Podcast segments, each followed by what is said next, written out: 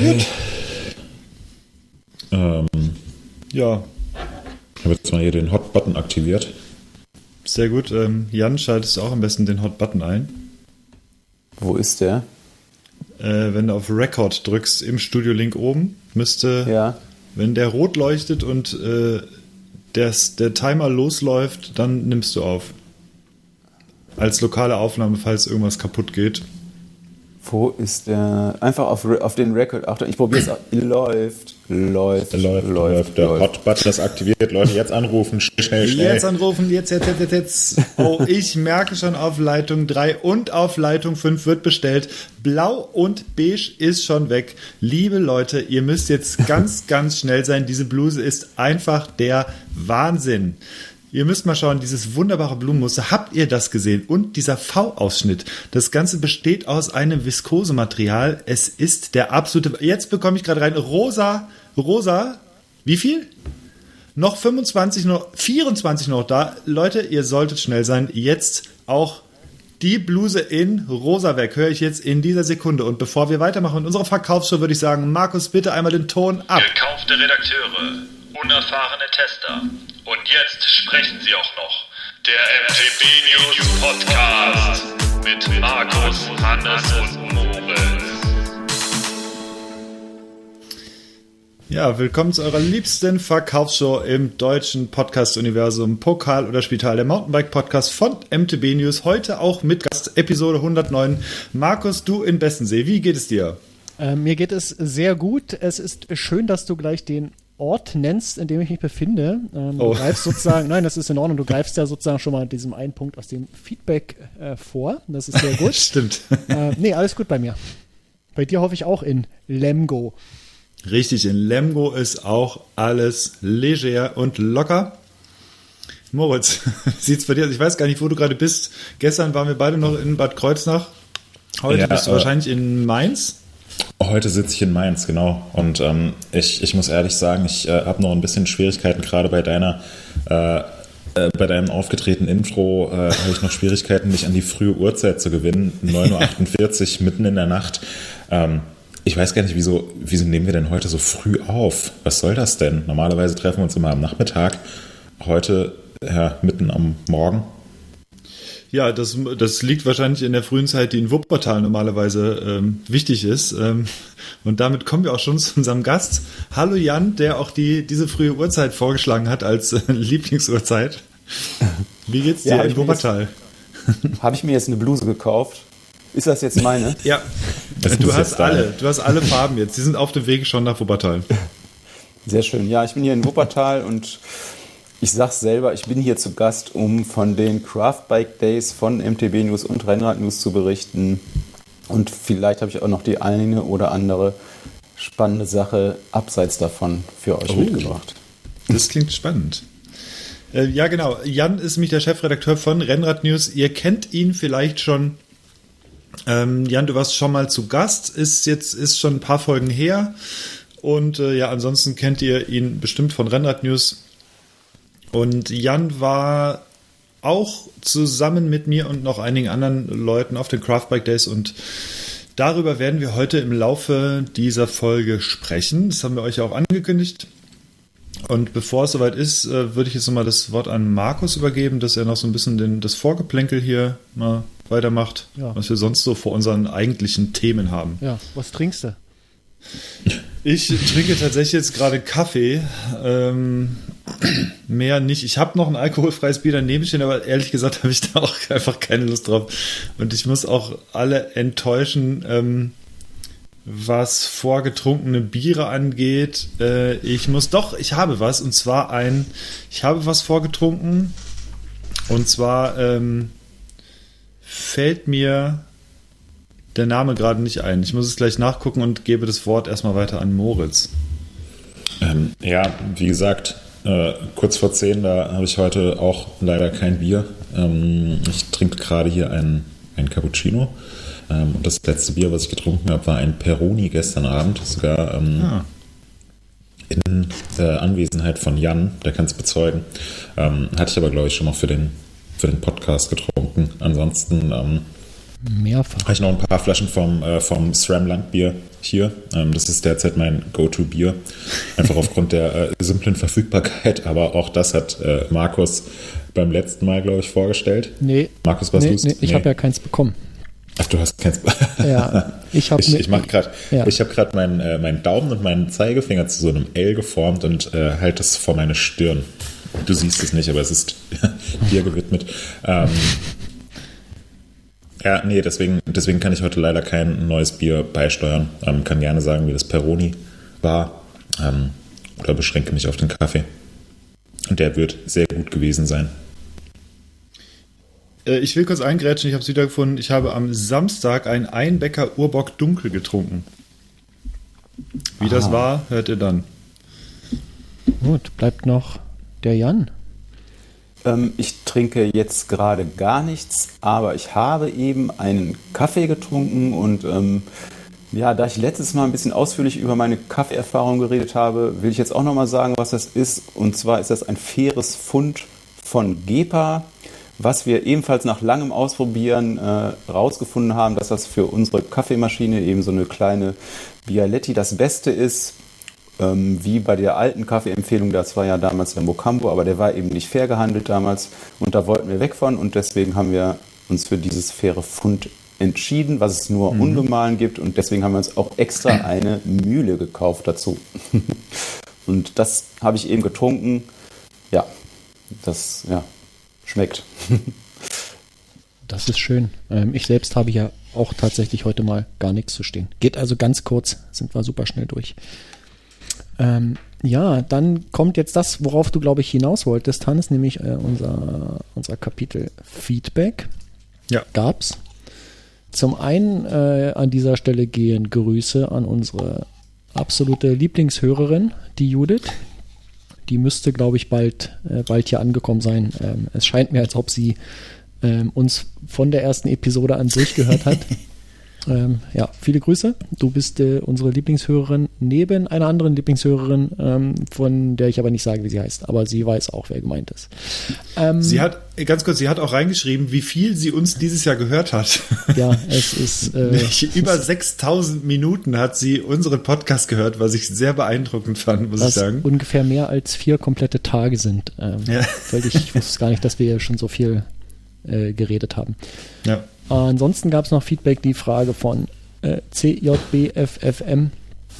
Ähm, ihr solltet mal dazu sagen, wo ihr zu Hause beziehungsweise wo ihr mit dem Rad unterwegs seid. Ähm, ich hoffe, du hast gut aufgepasst. In der Begrüßung äh, ist das heute angesprochen worden. Ähm, und dann schreibt noch Michael S. Mich würde mal interessieren. Ja, das, äh, das beantwortet nicht, wo wir mit dem Rad M1 unterwegs sind. Lieber Markus. Ja. Na, ich, äh, ich bin hier. Oder bist du immer nur zu Hause mit dem Rad Ja, natürlich. unterwegs? Hier vom Wohnzimmer ins Arbeitszimmer, in Ja. die Küche und dann schön die Treppe runter. Genau. Du nicht? Ja, okay. Oh, Moritz, da äh, erinnere ich mich aber an eine legendäre, äh, an einen legendären Moment in Whistler, wo ein von uns jetzt nicht näher genannter Mitkollege äh, in einem gewissen Apartment mit einem Fahrrad die äh, Treppe bezwungen hat. Die sehr, sehr schmale Treppe. Ich weiß nicht, ob du dich an das Video erinnerst. Hat er, hat er es geschafft, die Treppe zu Er hat es bezwingen? geschafft. Er musste ganz am Schluss musste er dreimal umsetzen, wie äh, im absoluten Bike-Bergsteiger-Style. Bike Bergsteiger-Style. Aber er hat es tatsächlich geschafft, aus der Tür unten rauszufahren, obwohl es eigentlich, also oben haben wir gedacht, es sei nicht möglich. Wahnsinn. Ja, es war, ich glaube, es war einfach kein Platz zum Stürzen da. Ja, das stimmt. Ja. Also die Treppe war ungefähr so breit wie der Lenker. Es war relativ knapp alles. Ich äh, schicke euch nachher mal internes Video. Ich glaube, wir können es nicht veröffentlichen. Nee, ich denke auch. So, aber auf jeden Fall wissen wir jetzt, wo wir fahren und wo wir herkommen. Ähm, genau. Michael S. M1 HLS schreibt, äh, mich würde mal interessieren, was das jeweilige Traumbike von euch ist. Also einfach mal beim Rahmen anfangen und ohne den Geldbeutel im Hintergrund zu haben. Äh, in Klammern auch Gravel ist erlaubt. Das ist eine interessante äh, Fragestellung. Ich glaube, die würde ich jetzt hier nicht spontan beantworten wollen. Ich weiß nicht, wie es euch geht, aber vielleicht Ja. machen wir uns dazu mal Ich habe wieder Gedanken zugemacht. Du hast dir Gedanken zugemacht. Okay. Ja, das ist super. Weißt du, wir rufen hier zu Feedback und Fragen auf. Dann werden die Fragen gestellt. Echt? Und Markus beantwortet sie, indem er sie einfach übergeht. Okay, ja, ähm, wo nein, wir, wo ich wir wollte, zu Hause sind, ich, haben wir beantwortet. ich hätte, Nächste Frage. Ah, Moritz, ich Ja, hätte eine Antwort hier. sofort, aber ich wollte euch die Los. vorlesen, weil ich nicht sicher bin, ob ihr euch da auch vorbereitet. Ja, hätte ja, was. ja, klar, das Okay, ist Hannes, sehr nett. leg los. Also, ich habe länger darüber nachgedacht, ob ich ein Enduro nehme oder, oder nicht. Und ich muss sagen, ich bin tatsächlich, ich möchte jetzt nicht mein eigenes Rad jetzt gerade nehmen, weil mit dem bin ich tatsächlich einfach wahnsinnig zufrieden. Und da würde ich aber tatsächlich sagen, es gibt super viele schöne Enduros. Ähm, aber da habe ich jetzt nicht so das Traumbike. Ich habe aber ein Traumbike, bei dem ich sofort, als ich das erste Foto gesehen habe, gedacht habe, ich finde es unfassbar geil und ich würde es mir sofort aufbauen. Und zwar ist es das Scott Spark, was wir schon sehr oft erwähnt hatten. Äh, ist für mich ein unglaublich schönes, zeitloses Rad mit dem versteckten Dämpfer. Ich würde es mir wahnsinnig gerne in, äh, in der Trail-Variante ähm, in der, in der 900er Serie äh, aufbauen mit 130 Millimetern äh, mit, keine Ahnung, mit was für einer Gabel, ehrlich gesagt. Ähm, eine Pike würde wahrscheinlich gut dazu passen. Ähm, ich würde eine, eine Bike-Yoke-Stütze reinpacken, einen SQ-Lab 611er Sattel, eine SRAM Access-Schaltung. Ähm, boah, Laufräder wüsste ich jetzt ehrlich gesagt gerade gar nicht. Cockpit wäre mir auch relativ wurscht. Wahrscheinlich den One-Up-Lenker, den, den finde ich gerade sehr gut. Und äh, Bereifung ist mir ehrlich gesagt jetzt auch gerade mal wurscht. Ähm, Trickstuff, Bremsen würde ich glaube ich dranhauen. Piccola. Äh, also das wäre tatsächlich so in die Vollen und ich glaube, das wäre, das wäre, glaube ich, mein Traumrad, weil ich einfach die Form dieses Rades unglaublich schön finde. Ja. Cool. Ähm, Cool. Das ist, du hast dir wirklich Gedanken gemacht. Das ging jetzt ja echt wie aus der, äh, wie aus der Pistole geschossen. Ähm, Moritz, hast du dir auch Gedanken gemacht? Ähm, äh, jein, also ich meine, ich habe keine so konkrete, konkreten Gedanken, wie es Hannes jetzt hat. Also ich finde auch viele Räder cool und schön, aber ähm, ich habe einfach nicht so ein Traumbike. Also es gibt viele Räder, die ich total toll finde, ähm, in allen möglichen Bereichen von irgendeinem Vollgas äh, Wettkampfrennrad bis hin zu irgendeinem äh, Downhill-Bike aus dem, aus dem World Cup. Ähm, finde ich, findet man in, in jedem Segment, in jedem Bereich ähm, wahnsinnig tolle Räder. Äh, deswegen könnte ich mich gar nicht, äh, könnte ich gar nicht sagen, dass es so ein Traumbike ähm, für mich gibt. Eventuell fällt mir noch irgendwie was aus dem ähm, ich glaube, wenn ich mir eins, wenn ich mir eins aussuchen könnte, ähm, stand ja hier auch, dass äh, das Geld jetzt nicht so wirklich ähm, eine Rolle spielt. Ähm, dann würde ich versuchen, an irgendein, äh, an irgendein Profibike ranzukommen. Also an so ein, an ganz legendäres, mit dem irgendwas besonders äh, krasses gemacht wurde. Ähm, irgendwie sowas in die Richtung. Aber vielleicht fällt mir jetzt heute noch, äh, noch was dazu ein. Aber ähm, so ein ganz konkretes Traumbike, was ich mir jetzt äh, irgendwie so im, im Starschnitt übers Bett hängen würde, ähm, habe ich jetzt eher nicht. Äh, Jan, hast du spontan was? Du wusstest nichts von der Frage, aber hast du. Nee, wusste ich nicht, aber ich träume immer von irgendeinem Fahrrad und wie so viele da draußen wahrscheinlich.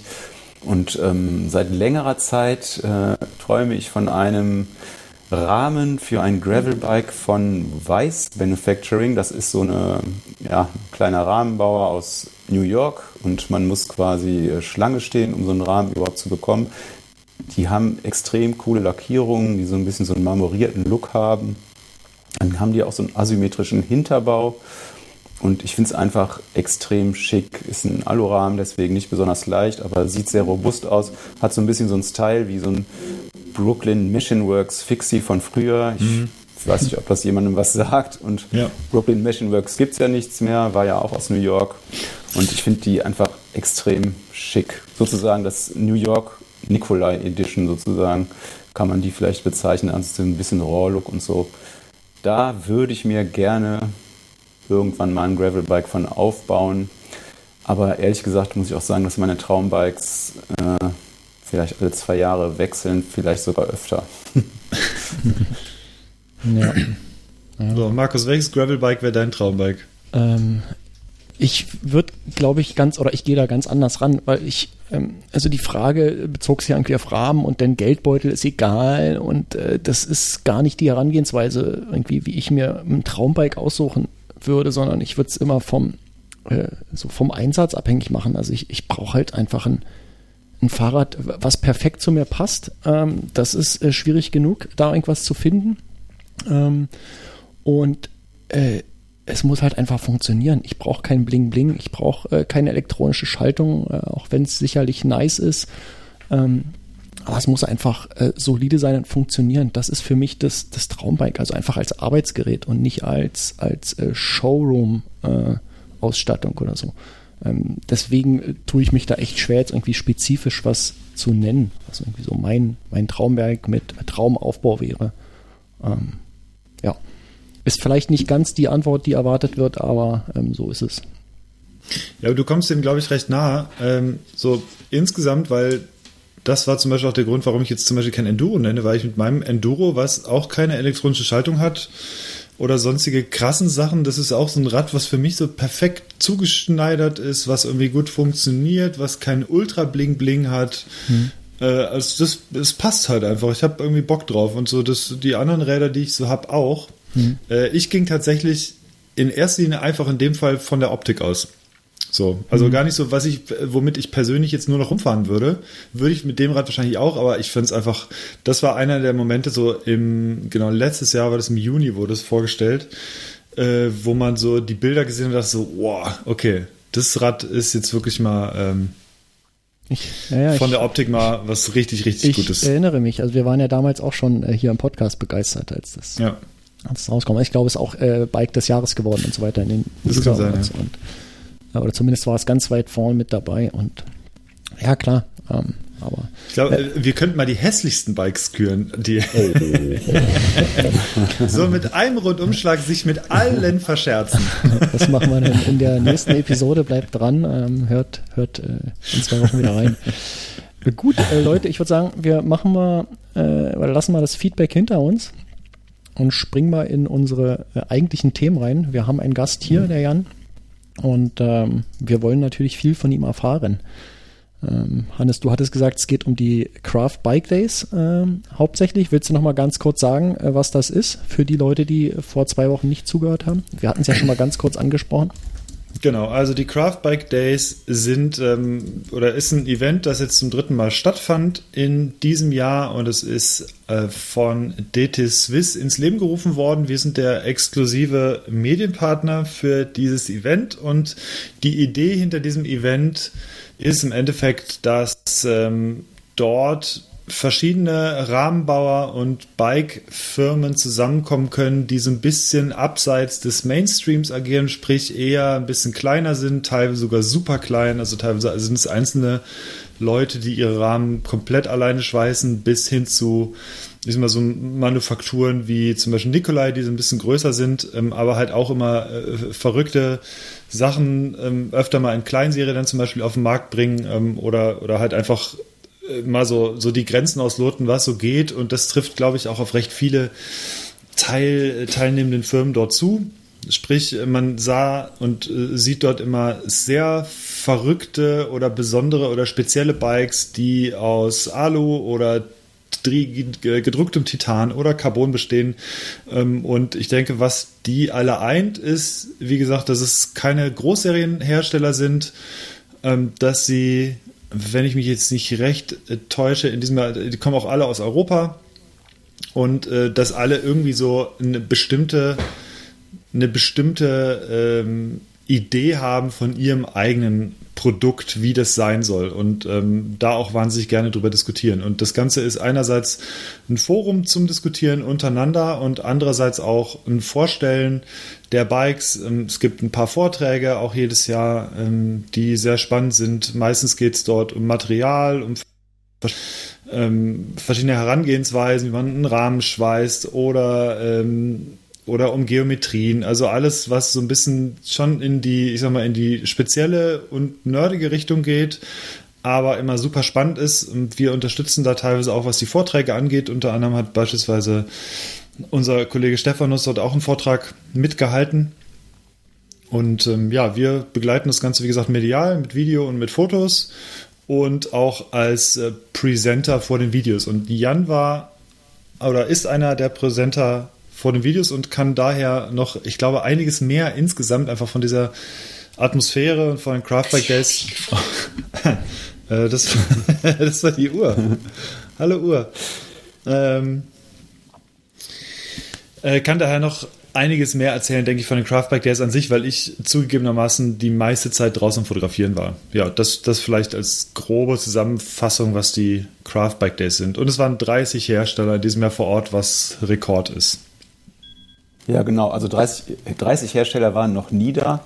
Das mhm. war jetzt für mich auch ein ziemlich erschlagendes Erlebnis obwohl ich ja auch bei der Premiere schon dabei war und das war einfach mal die dreifache Zahl von, von der äh, Herstellerzahl, die am Anfang da war. Und man muss sich das so vorstellen, das ist so ein altes Industrieareal und dann gibt es so eine alte Stahltür und man macht die Tür auf und kommt dann rein und äh, erstrahlt also eine alte Halle in rotem, violetten Licht und da drin stehen 30 Räder, die eigentlich auch alle Traumräder sein könnten. Mhm. Und äh, man hat dann Gelegenheit, also wir jetzt hatten Gelegenheit, mit den Machern dieser Räder direkt zu sprechen. Ich dann äh, vor der Kamera. Äh, Hannes musste alle Räder fotografieren. Dazu wurden die dann alle an entsprechenden Spot gebracht und äh, er war die ganze Zeit hinter der Kamera, ich die ganze Zeit vor der Kamera. Und ja, das ist einfach, äh, bis man das erstmal verarbeitet hat, was da alles los ist, dauert schon eine Weile und ähm, ja, und dann findet man ganz schnell die Räder, die einem besonders ins Auge fallen oder die, äh, vielleicht findet man die auch erst auf den zweiten Blick. Da gibt es so viel zu sehen, auch an kleinen Details. Das, äh, ja, das lohnt sich auch wirklich nochmal in die Artikel reinzugucken, denn äh, die sind ja alle auf den Fotos auch festgehalten. Ich habe dann äh, mit den Herstellern gesprochen und ähm, ja, was mir besonders imponiert hat, war äh, mit wie viel Herzblut die an die Sache rangehen und äh, wie man auch direkt merkt, wenn man äh, mit denen spricht, was denen besonders unter den Nägeln brennt oder wo sie, ihr wo, wo sie besondere Leidenschaft in ihr Produkt stecken. Und das ist teilweise recht unterschiedlich. Also jetzt, ich habe vor allen Dingen über die Gravelbikes äh, mit den Leuten gesprochen, also vor allen Dingen die Gravelbikes porträtiert auch. Und da reicht das Spektrum zum Beispiel von so aus Prag kam zum Beispiel äh, Repette oder Repeat, haben auch manche vor Ort gesagt. Ähm, die hatten ein, äh, eigentlich ein klassisches Rennrad mit Stahlrahmen mitgebracht, was so eine äh, Lackierung hatte, die so ein bisschen aussah, als wäre die einfach mit Edding aufgemalt und dann klar lackiert, überlackiert mit so äh, auch etwas krassen Statements drauf, was ich einfach super schön fand und das polarisierte auch total, weil es eigentlich kein richtig besonderes Fahrrad war, aber nur die Lackierung, die in einem Zusammenarbeit mit einem Künstler entstand, äh, besonders war. Aber ich fand es trotzdem klasse. Also und sie arbeiten auch noch zusammen mit anderen äh, Künstlern. Sie ist, sind also quasi eine Bikeschmiede, die sich äh, speziell auf äh, Design fokussiert hat, neben technisch anspruchsvollen Produkten. Und dann gibt es eben auch Leute, die die technisch unglaublich was herausholen und da fällt mir als erstes äh, Sturdy ein. Das wurde dann eben nachher auch Bike of the Show. Das heißt, äh, die anwesenden Rahmenbauer und Vertreter von DT Swiss und auch wir haben äh, abgestimmt, welches Bike das Bike of the Show werden sollte. Und das war dann nachher das Sturdy. Und das war ein Aero Time Trial Bike ich meine, Time Trial Bikes sind natürlich immer Aero, aber ähm, das war eben ein Time Trial Bike, was Tom von Sturdy für sich selber gebaut hatte. Erstmal, äh, weil er sagte, er baut äh, erstmal alle Räder für sich selbst, sozusagen den Prototypen baut er erstmal für seine eigenen Maße und äh, probiert das dann aus, ob das alles stimmt. Und dann wird daraus ein in Anführungsstrichen Serienmodell, weil richtige Serienmodelle sind das ja nicht, die sind ja alle quasi, fast alle Räder, die da ausgestellt wurden, sind quasi auf den Leuten, die die dann nachher bestellen, auf den Leib geschneidert. Es gibt auch so Kleinserien, aber er macht nur Custom-Sachen und, und er macht ja Titan vor allen Dingen. Und Titan ist ja ein bisschen schwieriger zu verarbeiten als andere Werkstoffe und um das jetzt auf Maß bauen zu können und gleichzeitig Aeroform zu realisieren und überhaupt schöne Übergänge, arbeitet er mit Titanmuffen und Rohren. Also es, werden quasi Titanrohre äh, in Titanmuffen gelötet oder geschweißt. Das weiß ich jetzt nicht mehr genau wie. wahrscheinlich geschweißt. Und ähm, ja, das, ist, das sieht spektakulär aus.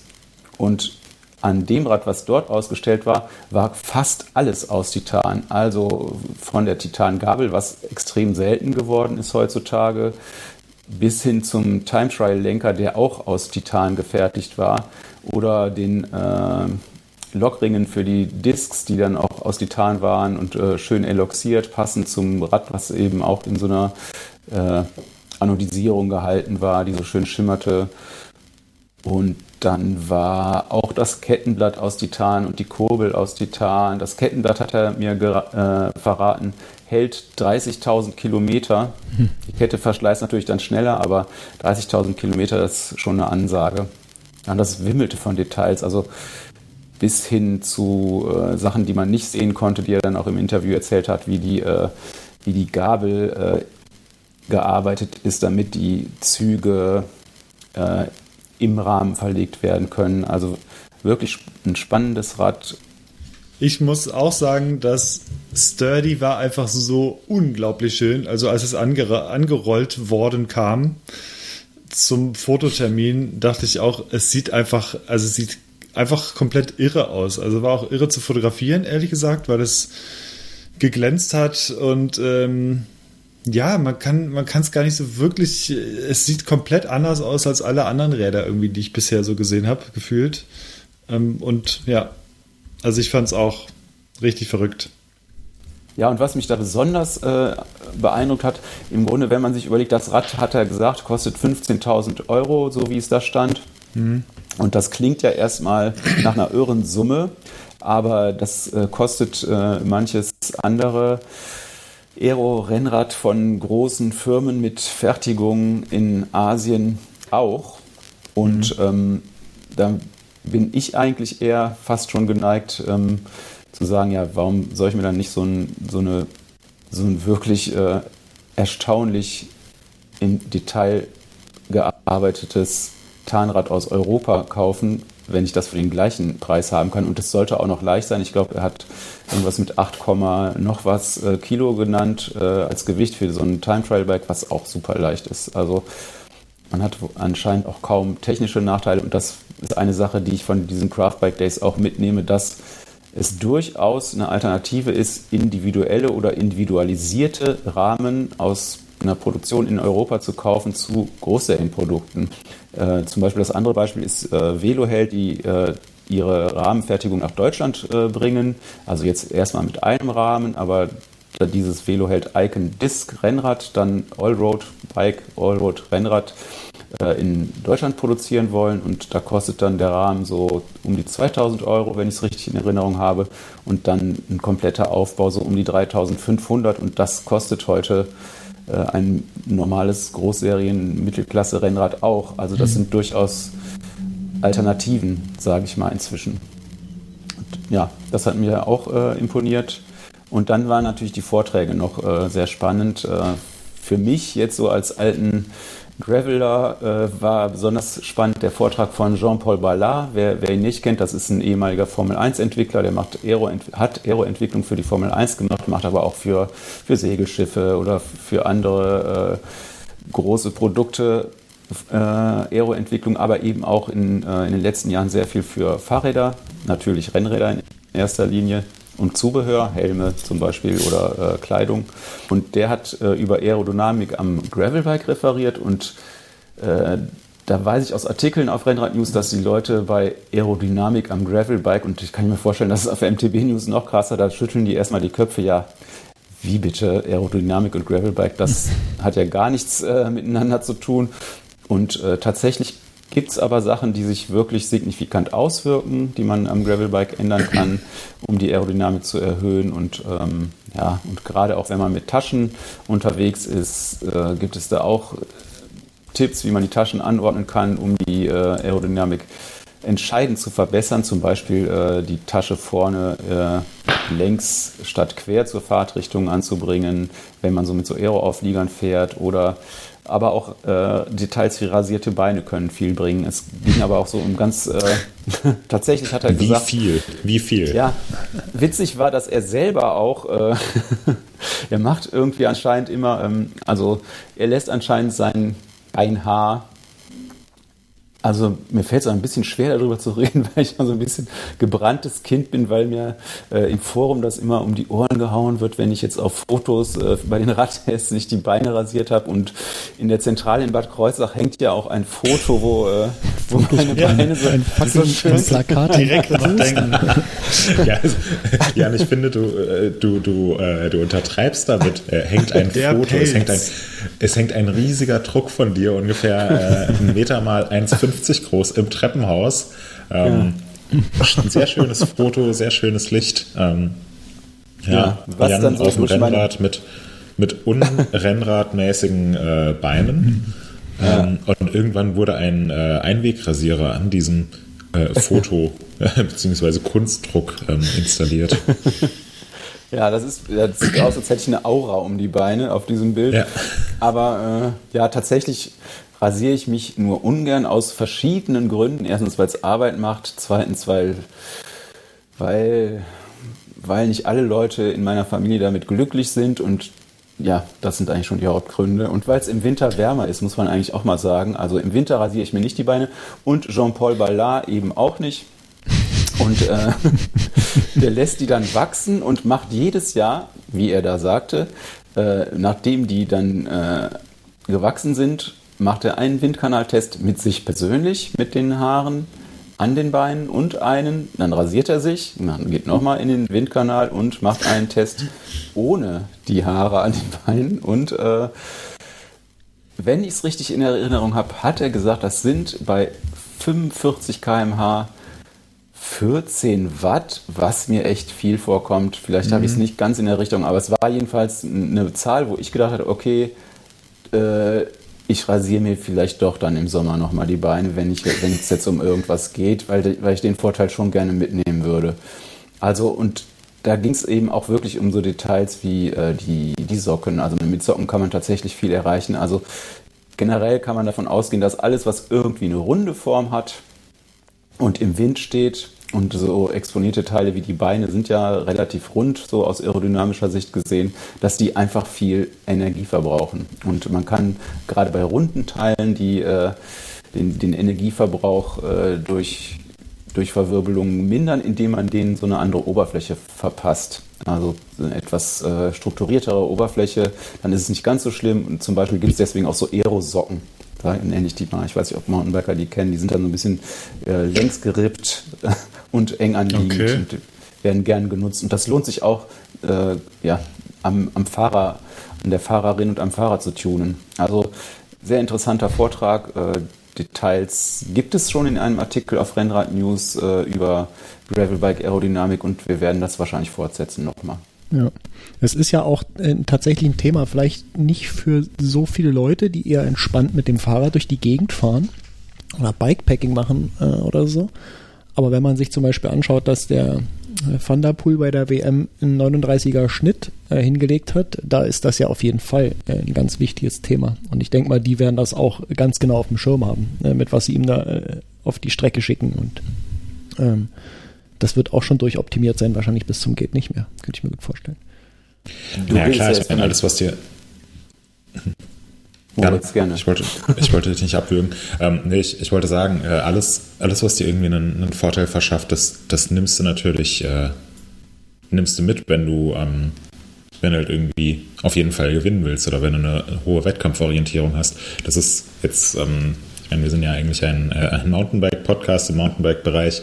Ähm, wenn man halt irgendwie im, im äh, Wald Trails fahren geht oder mit äh, seinen Freunden am Wochenende einfach eine Tour macht und äh, Enduro-Trails hämmert oder was auch immer, dann, dann ist sowas äh, relativ egal. Aber wenn du halt irgendwie ein, äh, ein Rennen fährst ähm, oder wenn du jetzt wie auf dem Rennrad oder dem Gravelbike gerade im Gravel-Race-Bereich, der einfach immer größer und immer populärer wird, von dem man vielleicht noch nicht so viel mitbekommt, aber der definitiv auf dem aufsteigenden Ast ist und da, da hängst du halt einfach irgendwie zwei, drei, vier, fünf, sechs Stunden im Wind und das wirkt sich einfach schon aus. Und wenn dir jetzt jemand anbietet, so hey, mit drei, vier Modifikationen kannst du äh, auf jede Stunde gerechnet irgendwie eine Minute rausholen, dann wärst du blöd, das äh, nicht zu machen, solange sich es einigermaßen realistisch umsetzen lässt. Ja. Aber das gab es doch auch tatsächlich im, im Downhill auch schon mal. Da musste doch die UCI dann nachsteuern in den Regeln. Was waren das, die Hosen oder so, ne? Die sind irgendwann mit Lycra gefahren. Äh, ja, das, nee, das kann. Ja. Und dann hieß es doch, nee, äh, ihr müsst irgendwie normale äh, Bunthosen irgendwie tragen. Ich weiß es nicht, äh, wie genau das lief, aber das, das ja, war ja auch. Sie haben, glaube ich, Bunthosen wirklich gesagt, ja. ja. Bunthosen. Könnt ihr Buntfaltenhosen bitte wieder tragen? Es ist aber, es ist aber tatsächlich relativ relevant. Begriff auch, interessant. Den sie, den sie da gewählt haben. Aber es ist ja auch so, äh, die sind dann halt einfach eingeschritten, weil denen die Optimierung zu weit ging, aus welchen Gründen auch immer. Ja. Also Oder beispielsweise wie ich die Uzi aus dem Rennradbereich kenne, ist die eingeschritten, weil das nicht traditionell genug aussah. Mhm. Also die, die, die schreiten auch immer dann, im Rennradbereich schreiten die immer dann ein, wenn die Räder irgendwie aussehen wie Raumschiffe, dann sagen sie sich, nee, das äh, sieht, sieht nicht mehr nach Rennradsport aus, da müssen wir irgendwas machen. Und genauso, glaube ich, war das auch beim Downhill, dass die gesagt haben, ja, wenn die da jetzt mit Zeitfahrhelmen und Lycra, äh, Lycra-Anzügen runterkacheln, dann sieht das aber irgendwie auch nicht mehr aus wie cooler Downhill-Sport. Also machen wir da jetzt mal eine andere Regel, sodass die wieder mhm. wie Mountainbiker aussehen. Ja, also da, da gab es auf jeden Fall einige Optimierungen. Ähm, Downhill früher in Anführungszeichen ähm, war halt einfach äh, noch im, im Skinsuit, also ähm, in wirklich extrem enger äh, Kleidung auf äh, Lycra-Basis oder Lycra. Jan, wie, wie, wie, sagt man, wie sagt der Fachmann? Lycra oder Lycra? Ich habe beides gesagt, weil ich es auch nicht weiß. okay, ähm, auf jeden Fall in extrem enger Kleidung ähm, und war auch, ähm, war auch noch relativ lang äh, bei Weltmeisterschaften erlaubt. Also ähm, kann ich noch erinnern, wie äh, bei, der, bei der WM in Val di Sol, glaube war das 2006, ähm, mit dem legendären Sam Hill-Sturz. Ähm, oh ja. Hm. ja, da, da hatten halt alle noch äh, die, die, äh, die Skinsuits an und darüber halt irgendwie dicke Knieschoner und ein Fullface-Helm. Ähm, es ist da schon sehr außer Mode geraten, aber war an sich noch bei Weltmeisterschaften erlaubt. Und ähm, es gab dann auch mal, muss ich nochmal nachschauen, wann, wann es war, aber ein gewisser Ben Cathro, ähm, der äh, ja mittlerweile auch wieder sehr, sehr populär durch seine, durch seine Arbeit im Downhill World Cup, ähm, vor allem als Presenter und äh, ja, ähm, Initiator des, äh, des Pink Bike Racing Teams geworden ist. Ähm, der ist früher eben auch schon äh, Donald World Cup gefahren und hat da mal ein Experiment gemacht, dass er in Fort William, also einer, einer sehr langen äh, Strecke, wo man sehr hohe Geschwindigkeiten fährt über einen längeren Zeitraum und die sehr, sehr ähm, exponiert ist, weil es dort fast keine Bäume gibt. Also man, man fährt eigentlich immer im Wind, sehr oft im Gegenwind. Der hat damals beim World Cup äh, in Fort William, als wirklich jeder absolute Baggy-Klamotten gefahren ist, ähm, ist er im Rennen in einem, in einem Skinsuit an den Start gegangen und ist dann auch direkt das beste Ergebnis seiner Karriere eingefahren. Also da gibt's da wird, wird sehr, sehr viel optimiert. Ähm, irgendwann ist die UCI dann eingeschritten, hat gesagt, ja hier, äh, Klamotten mit äh, Lycra-Anteil sind verboten. Ähm, dann wurden aber ähm, die, die Klamotten irgendwie umgenäht, also dass sie so eng sind wie möglich ähm, oder dass halt irgendwie Fäden eingenäht äh, worden sind und wenn du dann unten im, im, Ziel angekommen bist, hast du irgendwie schnell die Arme so auseinandergerissen, dass die Fäden gerissen sind und äh, die Klamotten wieder ein bisschen, bisschen weiter waren. Ähm, gab auch mal irgendwie, also ich, ich weiß nicht, ob es wirklich der Wahrheit entspricht, aber ähm, die äh, Mutter von einem Fahrer ähm, war auch immer äh, vor Ort und hat dann, war dann so die, die Ansprechperson, um Trikots irgendwie enger zu nähen. Und ähm, auch wenn man sich die äh, jetzt noch die, die äh, Profi-Trikots anschaut, also da, äh, da trägt niemand Trikots in L oder XL, auch wenn das ja. absolute Schränke und Maschinen sind. Also da wird, wird werden so äh, kleine Klamotten wie möglich getragen, zumindest für die Rennläufe. Ähm, da presst man sich halt. XS. Ja. Bauchnabelfrei. ähm, oder. Ewok, ähm, Markus, Ewok. Ja, ja.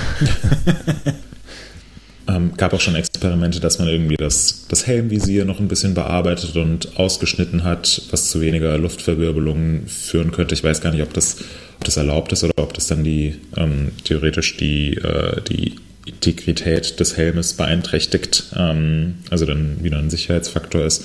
Also da wird, wird ganz, ganz viel experimentiert und teilweise auch im Windkanal. Bei den Windkanaltests weiß ich nicht, wie, ähm, Ja, wie, wie zielführend das ist, beziehungsweise wie sehr das letzten Endes auch einfach nur Marketing für den, für den Downhill-Sport ist, dass dann irgendwie Track oder Canyon oder so ankommen und halt eine, eine tolle Story draus machen können, dass sie das Team mal in den Windkanal geschickt haben. Aber natürlich ist es ein Thema. Also du, du willst halt keine Zeit einfach so verschenken, ist ja, ist ja völlig klar. Und es wird auch immer mehr zum Thema, weil äh, die Breite an der Spitze wird dichter äh, und ähm, dadurch suchst du natürlich jeden Vorteil, den du irgendwie bekommen kannst. Und ich glaube, da kann sich der, der Mountainbike-Sport natürlich noch einige Sachen vom Rennradsport abschauen. Absolut, ja. Kommen wir mal vom, vom Aero-Rennrad zu dem gemütlichen Part der Craft Bike Days. Und damit ist jetzt nicht das Bier danach gemeint, sondern eher die Reisegeschwindigkeit. Es gab noch ein Rad, was ziemlich interessant aussah und was du auch äh, dir näher angeschaut hast, glaube ich, Jan. Ähm, und zwar von fern, das Reiserad. Ja. Äh, das hatte eine ziemlich interessante, oder das hatte einfach extrem viele interessante Parts. Kannst du dazu was sagen? Also Fern ist, so ein, äh, ist eine Marke, die, die tatsächlich aus dem Reisen entstanden ist. Die Macher also der Macher, Flo heißt er, äh, ist zusammen mit seiner Frau oder Freundin, weiß ich ganz, gar nicht genau, Christine, äh, die auch eine eigene Taschenmarke hat. Graham Tourpacking heißt die, zusammen ums Schwarze Meer gefahren und daraus ist quasi der Wunsch nach dem ersten eigenen Reiserad oder reiseoptimierten Rennrad entstanden und das hat er dann einfach gebaut in einer übrigens sehr sehenswerten Werkstatt in äh, Berlin-Lichtenberg. Die kann man auf, auf dem Instagram-Kanal von denen oder auch auf der Homepage teilweise sehen. Ähm, das lohnt sich, das mal anzugucken. Ja, und das Rad, was die ausgestellt hatten, war jetzt auch so ein richtiges, die es selber Ultra Endurance Long Distance All Road Bike, heißt Truck Explorer. Und äh, ja, das, man konnte das auch sehen, dass das äh, auf jeden Fall für Langstrecken gemacht war, denn äh, das hatte äh, als sehr auffälliges Merkmal ähm, ein Aero-Auflieger. Aber da drin saß dann auch direkt der, äh, eigentlich wie bei einem Triathlonrad, direkt der Schlauch für die äh, Trinkblase, die in der maßgeschneiderten Tasche wiederum von Graham Tourpacking im Rahmendreieck äh, untergebracht war. Hm. Und äh, dieses Gan und auch der, Ga der Halter für den Garbin war auch aus Stahl gearbeitet, auch in dieses Cockpit integriert und äh, auch sogar die Armauflagen waren äh, in der eigenen Werkstatt hergestellt und man konnte quasi alles einzeln auch abnehmen. Also es war so eine Art modulares Cockpit, was man aber auch, äh, wenn man wollte, konnte man das komplett entfernen und das Bike wie so ein ganz normales Gravelbike, in dem Fall für 650B-Reifen, wegen der Geländegängigkeit äh, fahren. Und äh, ja, das wimmelte auch von so netten Details wie die, vielleicht kennt mancher noch diese Columbus-Rahmenaufkleber mit dieser Taube drauf, wo dann immer der Name von dem Stahlrohrsatz bei Rennrädern draufsteht. Mhm. Früher war das äh, legendäre SLX-Rohr, was so, äh, wo, wo dann gefachsimpelt wurde. Also im Rennrad-News gibt es ja so ein Klassikerforum, wo heute noch die Leute davon schwärmen, weil das innen irgendwie gewunden ist oder wie, wie oft das konifiziert ist und so weiter. Und äh, diese Rahmenaufkleber künden davon und er hatte sich selber einen gedruckt mit seinem Hund drauf, der ein bisschen aussieht wie die Taube beim Columbus-Rohr und äh, da steht dann einfach Acido da, wo sonst der Name von dem Rohrsatz steht, aber auch eine Rakete auf dem äh, Sitzrohr, eine fein lackierte und ähm, ja, und alle Taschen 100% maßgeschneidert für dieses Bike. Und äh, ich glaube, sogar die Firma von äh, Christine, die diese Taschen macht, ist inzwischen größer als die äh, als das Rahmenbau, äh, als der Rahmenbau-Workshop von Flo. Die haben, glaube ich, inzwischen drei angestellt und die liefern ihre Custom-Taschen in die ganze Welt. Ja, das ist auch eine sehr spannende Geschichte.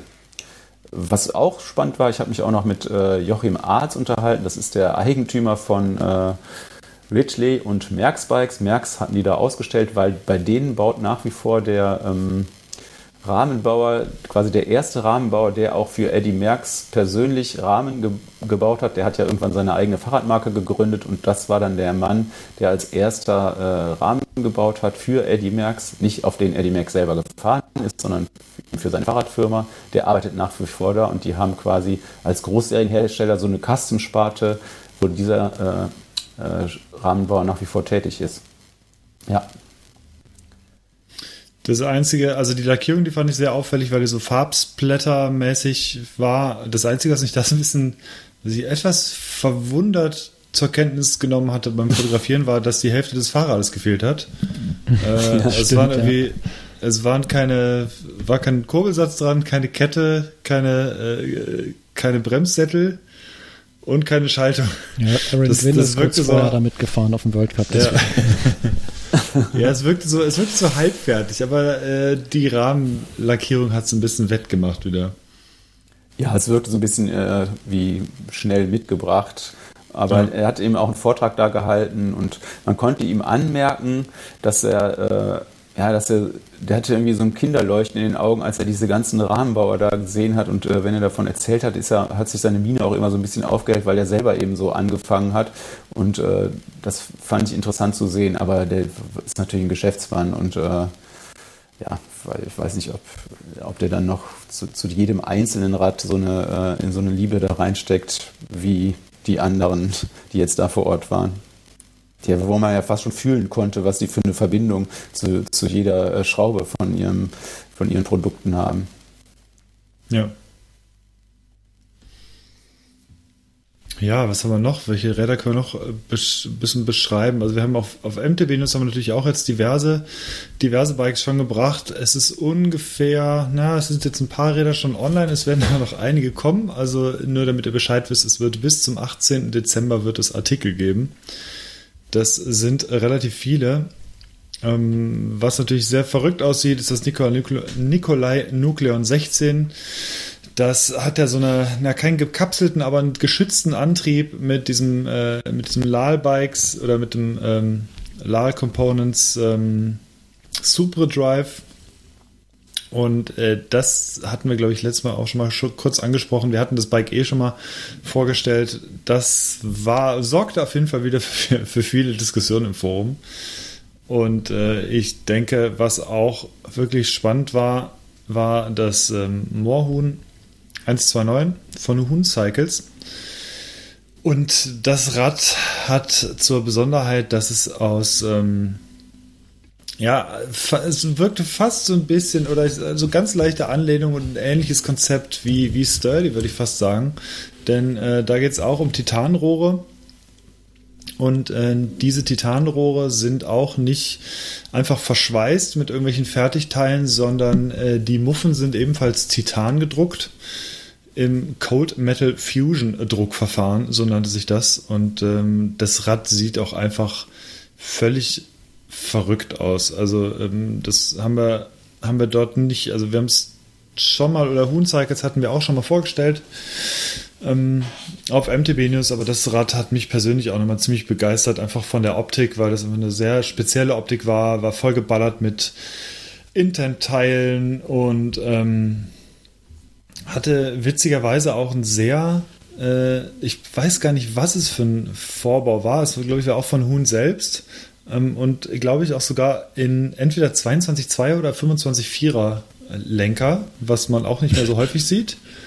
Also ein super schmaler Lenker. Also das ähm, im Durchmesser, das war, also der, der Lenker war nicht schmal, aber der Durchmesser war sehr gering. Also BMX das fand ich dann. Ja, es sah ja. sehr BMX-mäßig aus. Und ähm, ja, also das, das Rad fand ich auch nochmal von der Optik äh, durchaus beeindruckend.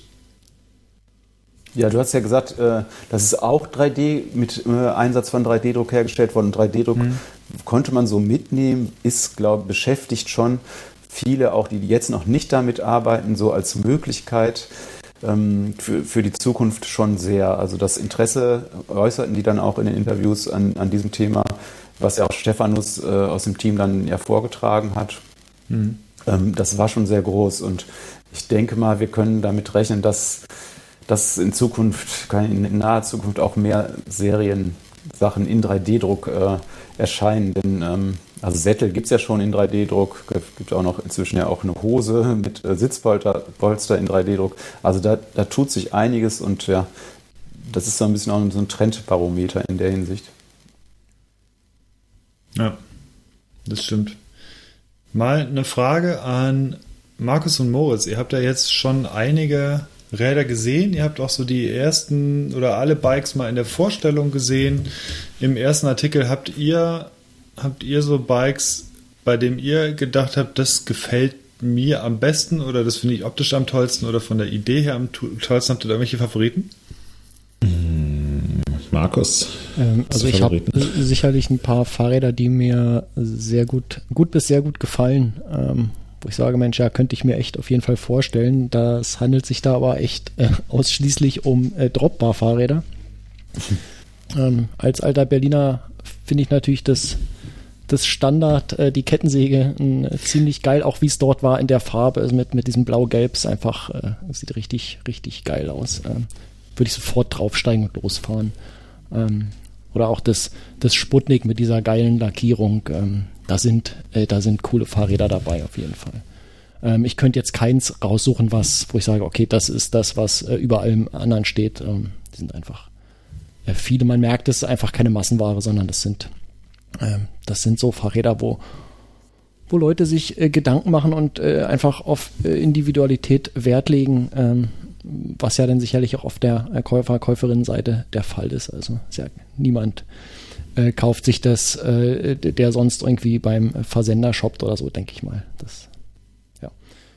Ähm, ja, kein, kein, kein äh, tatsächlichen Favoriten, sondern eher viele. Moritz? Ja, ähm, mir geht es eigentlich ähnlich wie dem Markus, dass ich auch nicht so einen hundertprozentigen Favoriten habe.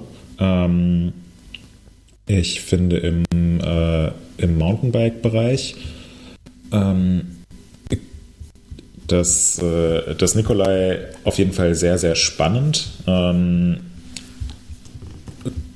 irgendwie, äh, äh also es passt auch zu, zu Nikolai mit dieser super aufwendigen Kettenumlenkung und den, den ganzen ja, äh, also es sieht, sieht irgendwie ultra verbastelt aus natürlich, äh, auch wegen des, äh, des besonderen Antriebs. Aber ich finde, es sieht stimmig aus. Ähm, mal davon abgesehen, dass die Kette ungefähr 500 Meter lang ist.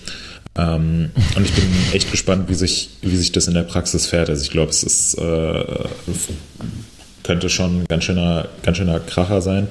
Ähm, finde ich auf jeden Fall ein sehr, sehr interessantes, außergewöhnliches Rad, ähm, was mir ansonsten noch super gut gefällt, ähm, ist ähm, das äh, Acto 5.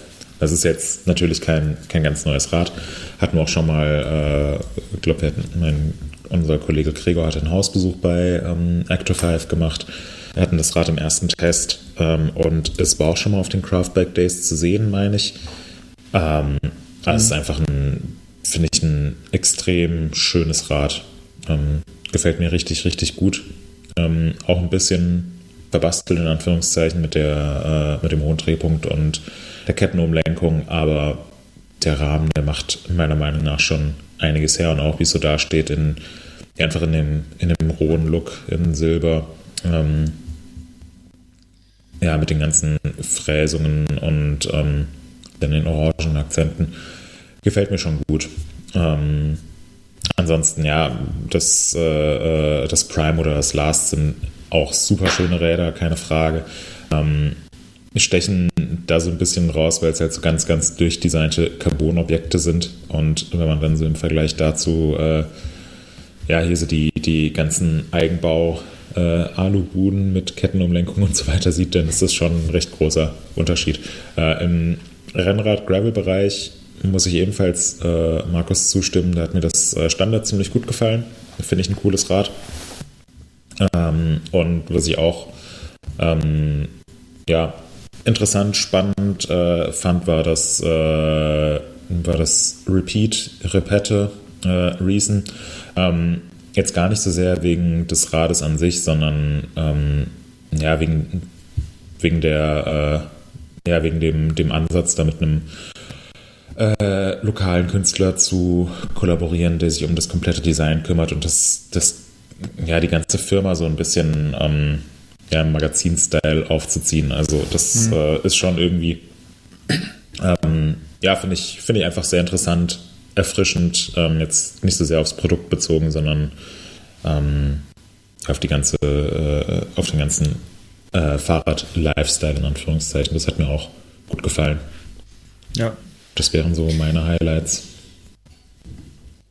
Sehr gut auf jeden Fall, ja. Ich, ich stimme dazu und ich würde zusätzlich noch ganz gerne mal äh, Jan dich fragen. Es gibt noch ein Rad, finde ich, was extrem herausgestochen ist und zwar auch auf Gravel-Seite und zwar das Acros EDT von Urwan, was äh, super speziell ist, weil es nur ein Drittel Sitzrohr hat statt einem ganzen Sitzrohr.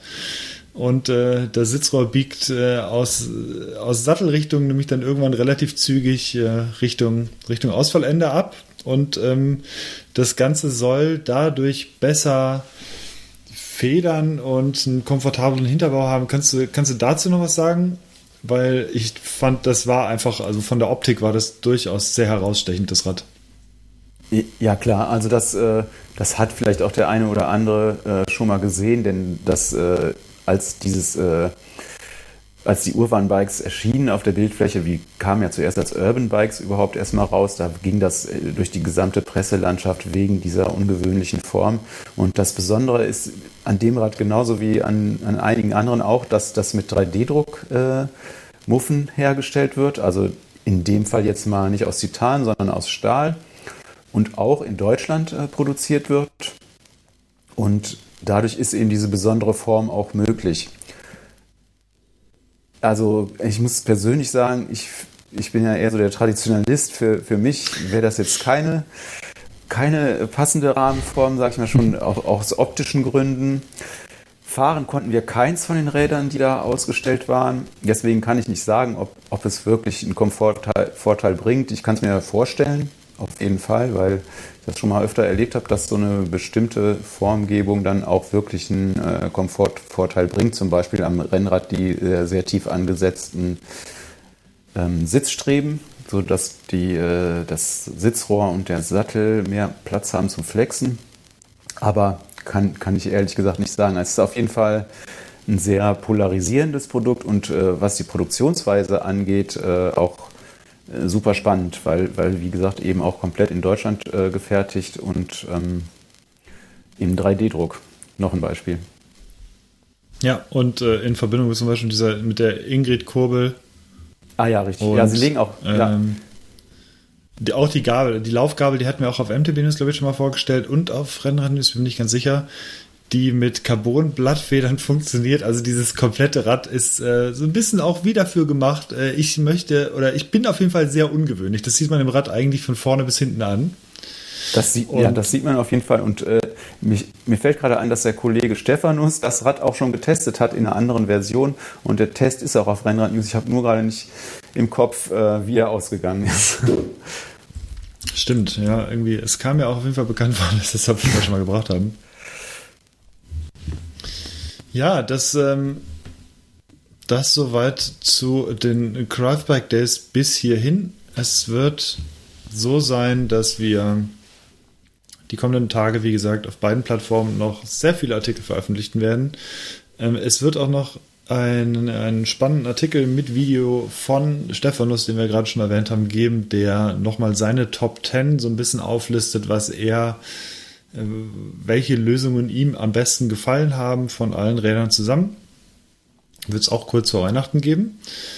Und äh, ja, natürlich werden noch, werden noch einige Bikes folgen. Das wird, wird auf jeden Fall noch spannend. Und ich bin mal gespannt auf nächstes Jahr. Es sind auf jeden Fall viele Überlegungen im, oder stehen auf jeden Fall viele Überlegungen im Raum für die Craft Bike Days im kommenden Jahr. Das ist auf jeden Fall, und ich denke, da wirst du mir zustimmen, Jan, es ist eine eine Veranstaltung, die sich jetzt echt irgendwie ganz gut etabliert hat. Also wir waren vor beim, bei der ersten Ausgabe, ich glaube es war 2019, waren wir wussten wir selber nicht so ganz, wohin das jetzt führt. Das ist cool. Ähm, haben die Leute da Bock drauf? Bringt es den Herstellern überhaupt was? Und bringt es DT Swiss was? Bringt es uns was? Und ich denke, da hat sich relativ schnell auch rauskristallisiert, dass alle irgendwie total Bock drauf haben und alle merken irgendwie, das ist jetzt halt so ein Event, was es bisher vorher noch nicht gab und das müssen wir irgendwie größer aufziehen und so ist es halt auch bis zu diesem Jahr jetzt gekommen.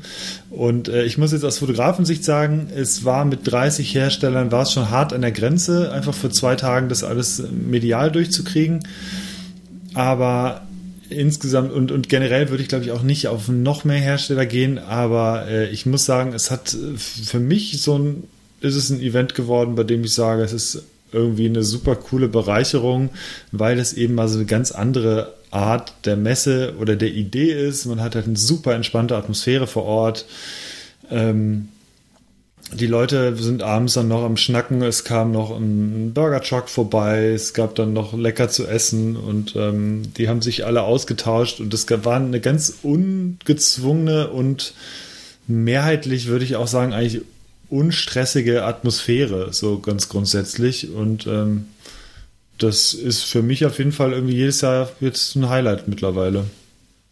Also was diese Kleinserienhersteller ja also wirklich durch die Bank gesagt haben, ist, dass die, äh, dass sie es wirklich äh, wertschätzen, dass sie da eine Gelegenheit haben, sich mit Gleichgesinnten, sage ich mal, auszutauschen. Und ähm, manche sind ja auch schon äh, zum dritten Mal dabei dann auch gesagt haben, dass die äh, jedes Mal wieder was Neues mitnehmen und ähm, ja, es gibt, geht ja für die natürlich auch um so Sachen wie, äh, auch um wirtschaftliche Aspekte teilweise. Ne? Wie, wie, wie mache ich aus meinem Neudeutsch Start-up äh, eine klein, ein kleineres Unternehmen mit vier Angestellten oder wie, wie kann ich als britisches Unternehmen im, im deutschen Markt äh, Fuß fassen und solche Sachen werden da eben auch mhm. besprochen mhm. und für die ist es auf jeden Fall sehr wertvoll und äh, für mich persönlich ist es natürlich ein Hammer, äh, so viele Bikes auf einem Haufen zu sehen, die auch noch richtig cool sind. Auch Mountainbikes stand ich auch äh, mit großen Augen davor teilweise.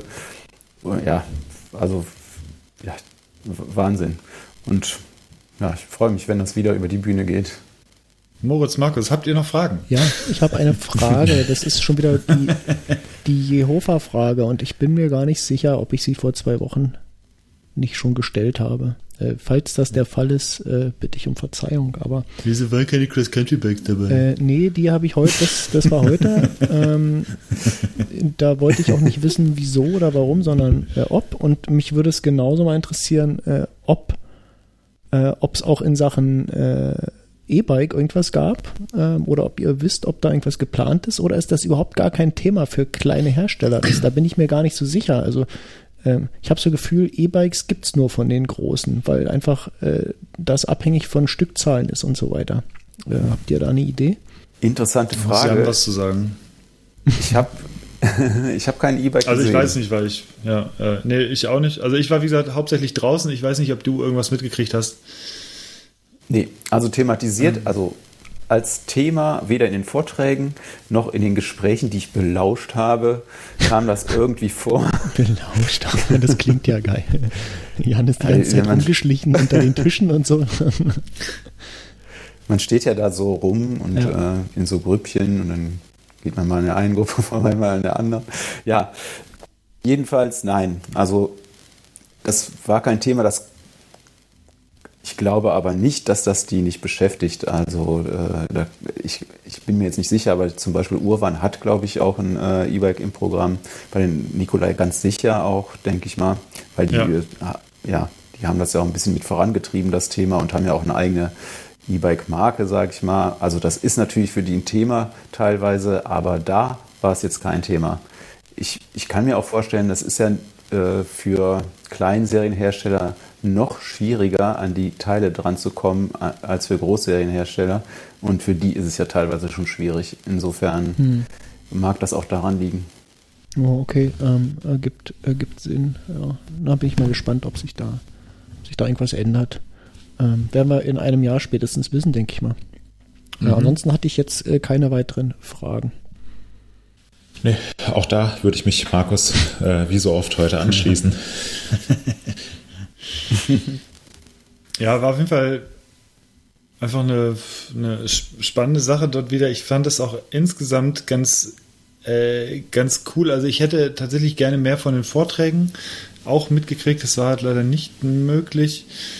Ähm, aber ich denke, was halt auch generell, das kann man vielleicht mal rausstreichen, so ein Vorteil dieses Events ist, und das passiert halt einfach sonst nicht, dass die Hersteller sich mal ganz offen untereinander einfach unterhalten können. Das kriegst du halt sonst auf einer Messe äh, eigentlich nur höchstens mal auf einer Messe so ganz kurz hin und ansonsten natürlich nur so im direkten Telefonat oder so. Aber da kamen halt so viele unterschiedliche Leute zusammen. Ich finde, äh, das fand ich von außen auch herrlich anzuschauen, irgendwie, wie sie da halt gefachsimpelt haben äh, untereinander und in äh, sich wirklich, die sind halt alle rumgegangen und alle so alle drei Meter, ich warte mal hier, guck mal hier, ah, die Schraube, warte mal, wie haben die das denn jetzt gemacht? Ah, das ist ja interessant. Also du sahst eigentlich die ganze Zeit nur so Hersteller, die an anderen Rädern so ganz, ganz genau geguckt haben und rumgefummelt haben und geguckt haben, aha, haben die jetzt das hier gemacht und die Umlänge, aha, okay, ja, auch noch nicht gesehen, interessant.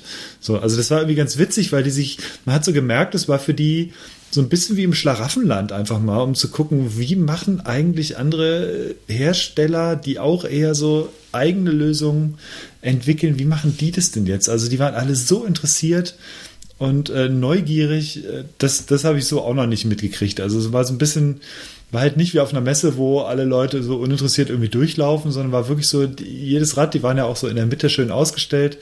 Ähm, hast du echt abends gesehen, dass die Leute nicht irgendwie in Gruppen zusammenstanden oder selten in Gruppen zusammenstanden und einfach nur gequatscht haben, sondern die meisten sind die ganze Zeit um die Räder rumgeschlichen und haben halt geschaut, wie andere Hersteller die und die Lösung halt machen. Und äh, das fand ich oder finde ich weiterhin einzigartig an dieser, an dieser Veranstaltung. Ich habe noch eine Frage. Glaubt ihr, dass der äh, ein Vollbart aerodynamische Nachteile oder Vorteile oder gar nichts von beidem bringt? Das musst du Max von Nikolai fragen. ich denke, es kommt darauf an, auf die, auf die Haarstruktur, oder? Also wenn die Haarstruktur eher rundlich ist, dann ist vielleicht nicht so gut, aber Vielleicht kann man, vielleicht gibt es da so spezielle Bartpflegemittel, die den Bart aerodynamischer machen. Kann das sein? Butter. Ja. Tatsächlich hat das auch ein Hersteller gefragt, diese Frage in dem Vortrag, und ähm, ist kein Nachteil. Also der Ach. konnte seinen Bart dran lassen.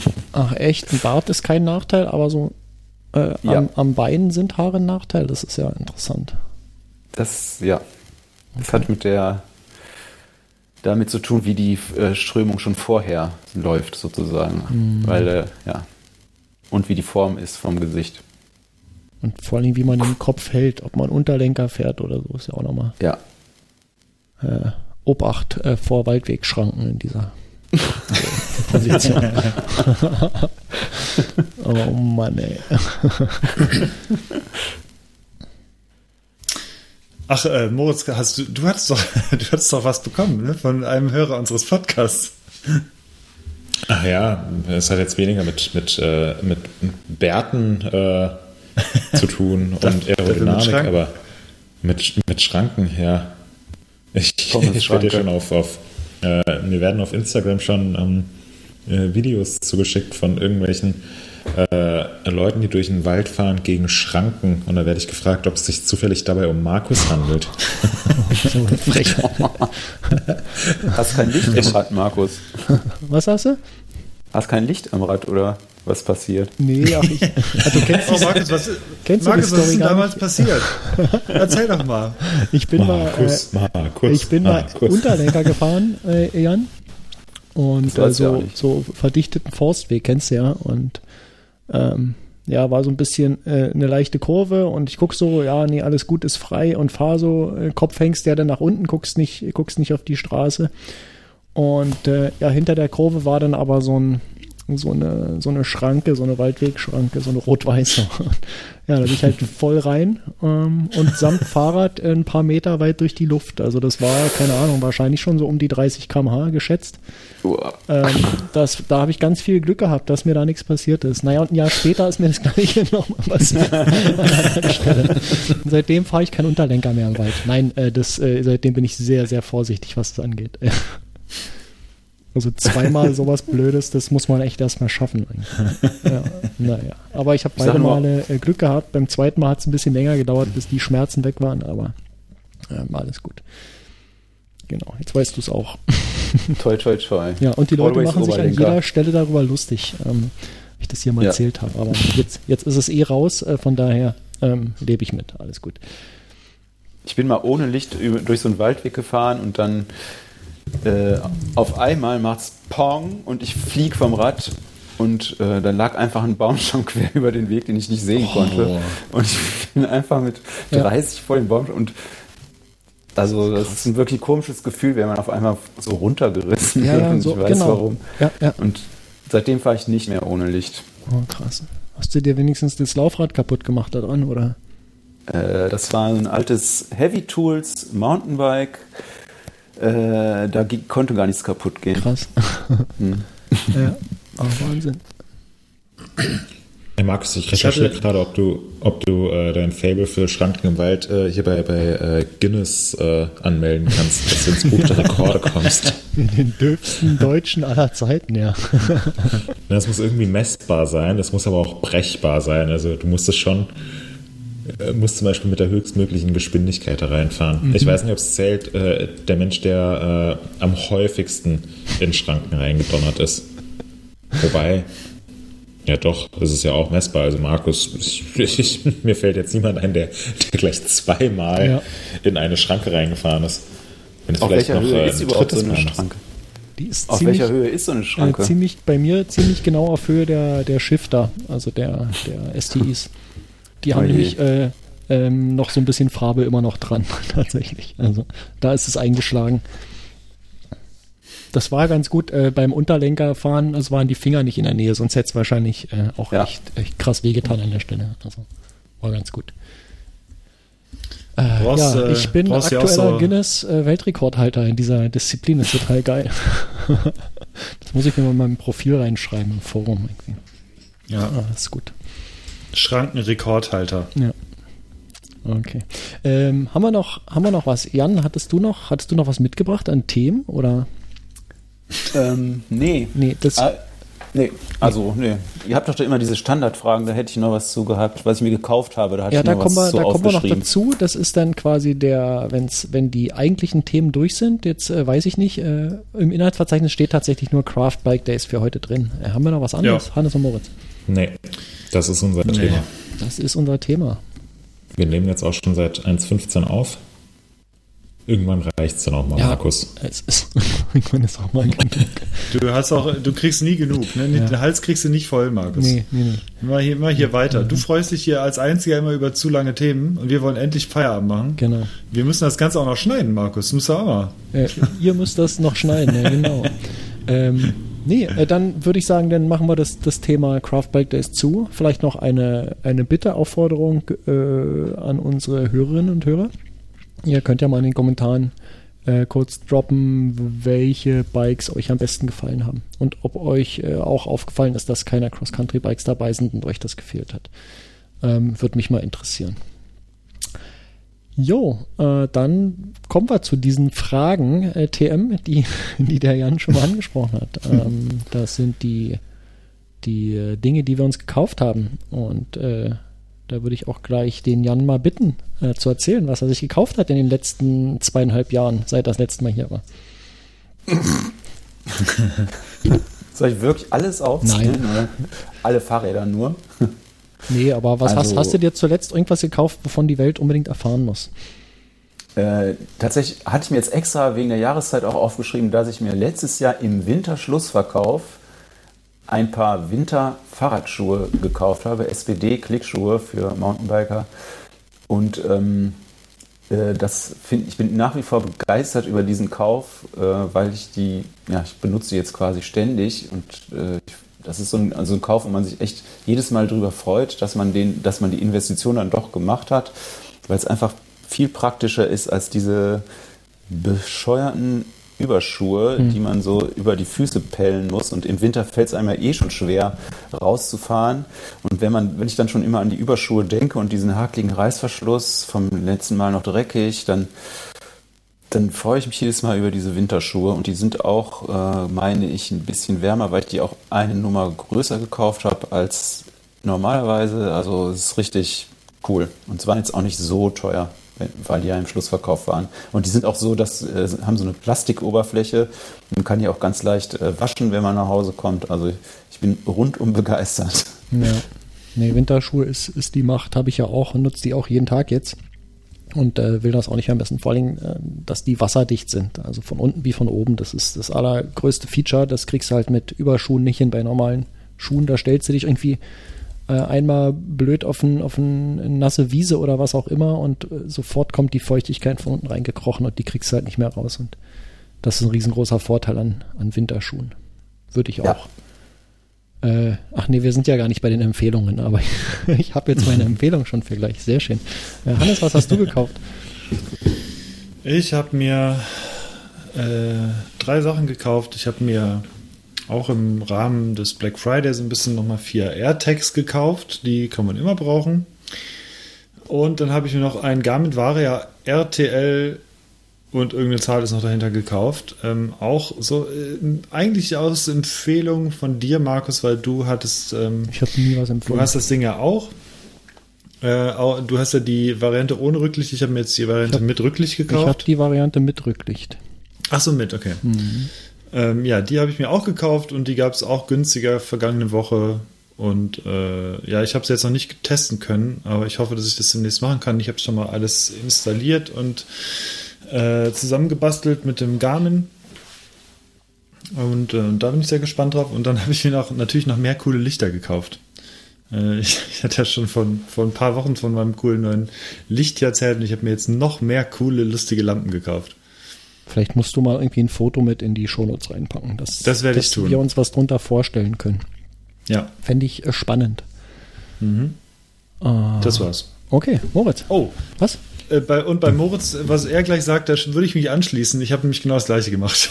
Okay, was, was hat denn Moritz gemacht? Ja, ich habe mir nichts gekauft. Ich habe auch äh, das komplette Black Friday-Wochenende ähm, verbracht, ohne mir irgendeinen Schrott zu bestellen. Da habe ich mich äh, sehr darüber gefreut.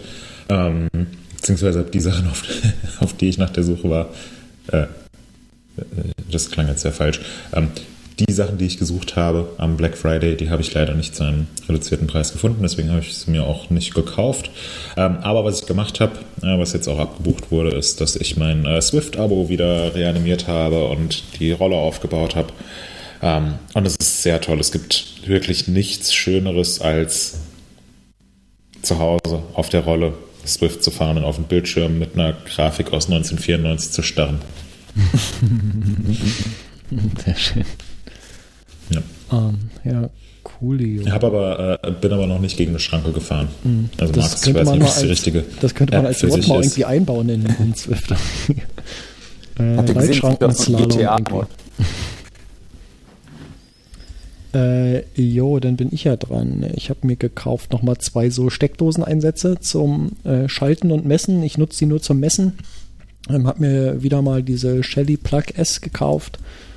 Die haben äh, irgendwie so einen Cloud-Dienst drin, den ich gar nicht nutze. Ähm, ich äh, lasse die einfach per MQTT an so einen lokalen Broker hier im Netzwerk senden und äh, das landet dann in so einer Datenbank und ich kann mir so richtig coole äh, Dashboards machen und kann so schauen, was bestimmte Verbraucher hier im, im Haushalt tatsächlich an Energie aufnehmen. Ähm, habe das jetzt am Wochenende mal installiert für Kühlschrank und für Spülmaschine. Und äh, das ist, das ist ganz spannend. Also der Kühlschrank, der scheint relativ gierig zu sein, was, was Strom angeht. Ähm, das muss ich jetzt noch mal ein bisschen beobachten. Äh, vielleicht fliegt der demnächst raus und wird ersetzt gegen äh, was Sparsameres. Ähm, ja, da will ich aber noch auf jeden Fall ein paar Tage warten. Ähm, dann habe ich mir gekauft eine, eine Briefmarke äh, für 85 Cent, ähm, aber mit so einem Hashtag äh, Porto-Dings, was man in der App kaufen kann und äh, also direkt auf dem Mobiltelefon und kriegt dann so ein Hashtag angezeigt mit äh, sieben oder acht oder sechs äh, Buchstaben und Ziffern äh, kritzelt das einfach auf den Brief drauf und äh, ab in den Briefkasten damit. Hat kein Hassel mehr, irgendwo Briefmarken kaufen zu müssen. Hannes hatte das auch schon mal in irgendeiner Episode, glaube ich, erwähnt. Hm. Und ich habe mir einen neuen Rechner gekauft, einen neuen Computer hier für den Desktop, einen, einen Mac Studio. Und äh, ja, Punkt. Cooles Teil. Wie sieht der aus? Der sieht wie aus wie ein Mac, Mac Mini, so doppelt so hoch wie ein Mac Mini ungefähr. Also nicht so ein Eimer. So ein Mülleimer? Nee, also nee, das ist kein, Mac, kein, kein 2013er Mac Pro. Nee, nee, äh, das ist, äh, der ist, der ist relativ schick, muss ich sagen. Also wie so ein Mac Mini, Aluminium. Ähm, tolles Gerät, hat richtig, hat richtig Wumms. Ähm, ist, ist leise, nicht so leise, wie ich gedacht hatte, nachdem ich so ein paar Reviews gelesen habe. Also man hört schon, dass da ein Lüfter drin ist.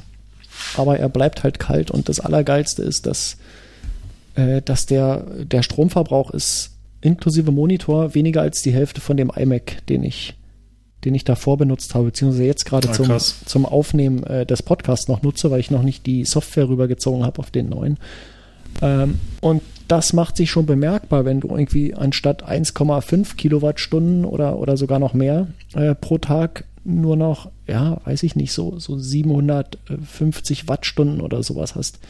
Ähm, das off äh, im Homeoffice über weiß nicht wie viel Arbeitstage im Jahr aufsummiert, äh, da ich will nicht sagen, dass man das Geld wieder rausbekommt dafür, aber das ist schon, das ist schon ein erheblicher Teil. Also gerade bei den, bei den Energiekosten. Ich äh, habe hier letztens einen Brief bekommen, äh, wo sie gesagt haben, ganz fröhlich, dass ja das mal ziemlich geil wäre, wenn wir ab Januar das Doppelte zahlen für, für den Strom, für die Kilowattstunde. Und äh, da guckst du natürlich schon irgendwie, dass du äh, den Verbrauch da so niedrig wie möglich hältst. Und äh, das hat mich dann doch überrascht, also mit wie wenig das Ding auskommt. Ähm, also der, der größte Verbraucher ist tatsächlich der Monitor an der Stelle mit äh, irgendwie so um die, um die 40 Watt und der, der Mac, naja, das ist irgendwie, keine Ahnung, da äh, nicht mal 20 Watt, wenn der jetzt nicht auf Volllast läuft. Also das ist, das ist echt cool. Und der iMac, der ist regelmäßig äh, irgendwie im Bereich von äh, irgendwie 120, 150 Watt gewesen. Ähm, Auch inklusive Monitor natürlich beim iMac. Also ähm, ganz spannende Sache. Da, da mal gucken, ob ich da auch noch mal irgendwie ein paar Screenshots irgendwann poste von der, von den Graphen. Sind sehr, sehr aufschlussreich. Also so ungefähr eine, das heißt ja eine Kilowattstunde pro Tag ungefähr der iMac, wenn du jetzt zehn Stunden arbeitest und Naja, ich habe so Also- 1, also 1,5 war für mich so der Richtwert pro Tag, ähm, was ich, was ich gebraucht habe im iMac. 50 Cent pro Tag. Ja, bei aktuellen Preisen. Ähm, ab, ab nächsten Jahr bei uns äh, wäre es dann halt irgendwie, ja, keine Ahnung, ein Euro oder ja, ungefähr ein Euro pro Tag. Das heißt, bei, wenn du 200, weiß nicht, was setzt man an, 250 Arbeitstage, ähm, bist bei 250 Euro. Brauchst du halt schon ein bisschen, äh, um den, um den Mac Studio abzubezahlen, aber ähm, nee, das, das rechnet man ja da nicht gegen an der Stelle. Das ist halt einfach 250 Euro, die dann irgendwo anders äh, nicht fehlen.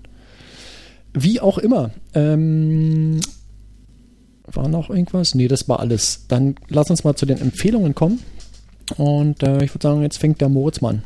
Hast du was zu empfehlen? Ja, wie immer habe ich, äh, habe ich eine Empfehlung vorbereitet.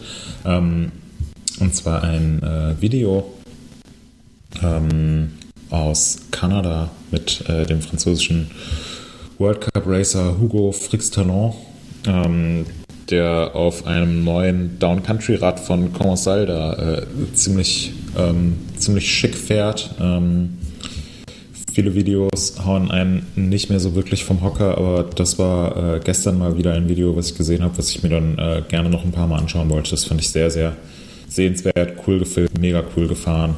Ähm, ja, macht einfach äh, Bock auf Ballern. Tempo meinst du, ne? Das Tempo. Tempo. Ja. ja, okay. Ich wollte es wissen für die Shownotes. Sehr gut.